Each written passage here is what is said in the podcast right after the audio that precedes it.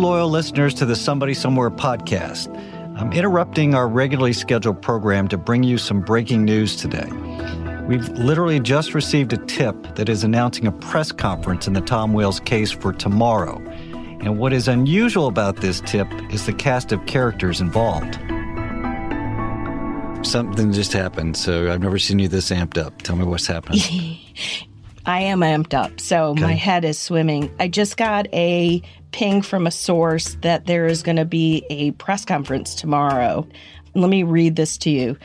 Deputy Attorney General Rosenstein will join law enforcement partners for an update on the investigation into the 2001 murder of federal prosecutor Thomas C. Wales. Rod Rosenstein, who's in the middle of the Trump-Russia investigation, is pausing to give us an update on the Tom Wales case?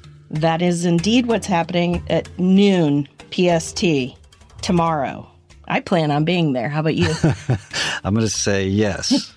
Yeah. Can we get into it? Yeah, it's open to the press. We have to register, which we need to go ahead and do that. It's an open session, so all media must register as press to attend and present government-issued photo ID. So looks like we're going down. Let me tell you who's going to be here.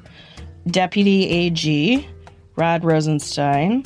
AG, U.S. Attorney Annette Hayes. Jay Tabb, who's with the FBI.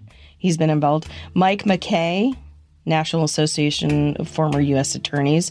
Amy Wales, Tom Daughter. Chief Carmen Best, who's the new police chief in Seattle. Mayor Jenny Durkin. Dan Satterberg, who's the King County prosecuting attorney. So it's local? It is local, and it's at the U.S. Attorney's Office. Here.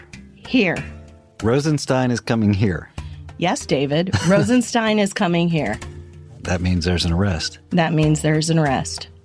Okay, well, we got our work to do. We do. So let's get registering, and we've got to kind of plan out the next little short while here, but looks like there may be a break in this case. All right, let's go. 16 years later, here we are. Let's go. So assuming the FBI lets us in tomorrow, we will be at that press conference. We'll cover it, and we will be back with an update as soon as possible. So as Jody likes to say, stand by.